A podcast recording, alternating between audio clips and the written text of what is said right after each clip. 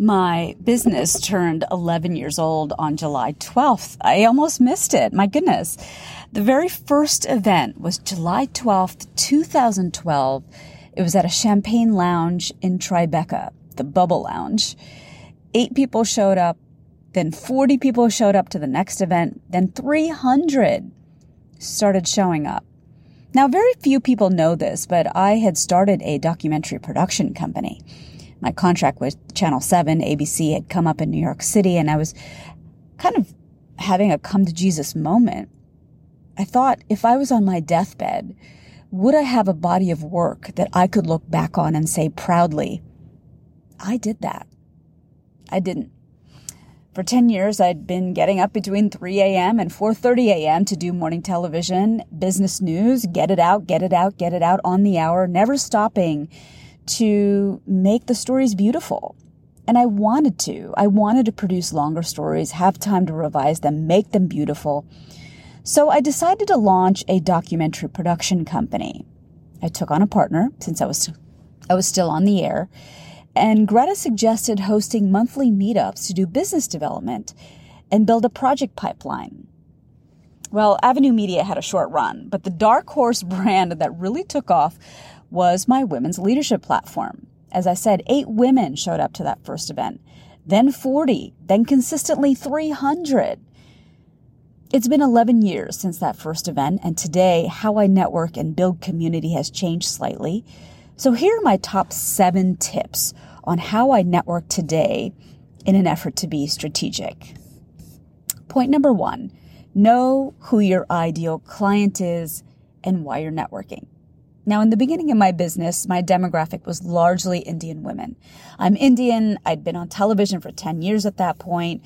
A whole generation of Indian women had grown up watching me on TV. And now she was coming to share that she was doing something other than the parent approved doctor, lawyer, engineer profession. Today, I'm very clear that I'm less about the ethnicity of you know, who's in my women's leadership platform and more about a certain kind of woman with a certain set of traits. It's very specific. She's a C level woman or a business owner who's had her business for 10 plus years. She consumes a lot of media. She adds value every time she speaks. She invests in her personal and professional development. There's a list and I know when the, when the flare goes up that somebody is an ideal client for me. Number two, be interesting. The worst networker in the world, and you've met these people, are the one that just gives you one word answers. What brings you here? Work. What do you do? I'm a lawyer. So boring. My partner is a champ at telling stories. I've seen him walk into rooms and launch right into an epic baseball game that he once went to. He's also a champ at guess what? Business development. He consumes a ton of podcasts, newspaper articles, documentaries. It makes him interesting to talk to, and it's easy to build a relationship with him. So not only be interesting, but point number three is be interested. I'm convinced that there's an epidemic in New York. People just don't listen anymore. Listen for God's sakes. Really listen to the person in front of you. The way you could potentially add value to this human being and build a relationship with them may already be there. You just have to listen for it. For example, my friend Kay moved to New York City from Connecticut, and being in Manhattan was a long held dream. When she moved here, I invited her to amateur night at the Apollo Theater, the finals match at the US Open. I invited her to things that define New York. Now, she didn't explicitly say that she wanted to go to these things, but I heard it in the unsaid. Number four, I still host my own events. Um, some people don't like networking. They think it's going to your local chamber of commerce and exchanging cards. If that's the case, you can host your own events, but keep in mind that I'm not hosting happy hour. I cap my events at eight women. I keep it very boutique. I host a very specific kind of conversation design where each woman brings a challenge and crowdsources a possible solution from others at the table. This way, I hear from the loudest person in the room and I hear from the quietest person in the room. I'm also meticulous about two more things. I curate who's in the room and I'm fierce about moderating because I never want the event promise to get lost if the conversation goes on track. Number five, invite people to things you're already attending. It's like killing two birds with one stone. I'm a curious person, so I attend many art events, food and wine events, cultural events. I'm on the board of the Chamber Orchestra of New York. I'm a member of the Met. So one powerful way that I network is to invite people along to something I'm already going to.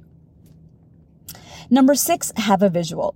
One of my clients is attending a conference full of financial advisors. She's a photographer and Though her ideal client referrals might come from an event like this, I know the first question most people are going to ask her when they see her is, well, what brings you here? And I asked her to have a ready pitch. I'm a photographer. I shoot high net worth and ultra high net worth families who have a story to tell.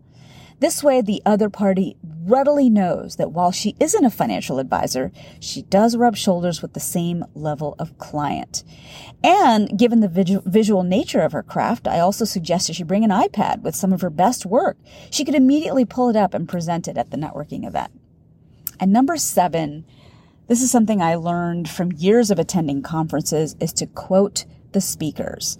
Now I make it a habit to look up the speakers on LinkedIn and Twitter before I attend a conference. Usually there's a list and I'll publish a quote from them on my social media. It's a great way to call out something that resonates for you, or in my case, for me personally. But speakers love this. Nine times out of 10, they reply back. They thank you. Maybe even, you know, go on to, you know, add you to their newsletter.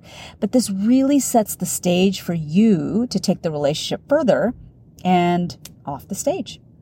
I hope this helps.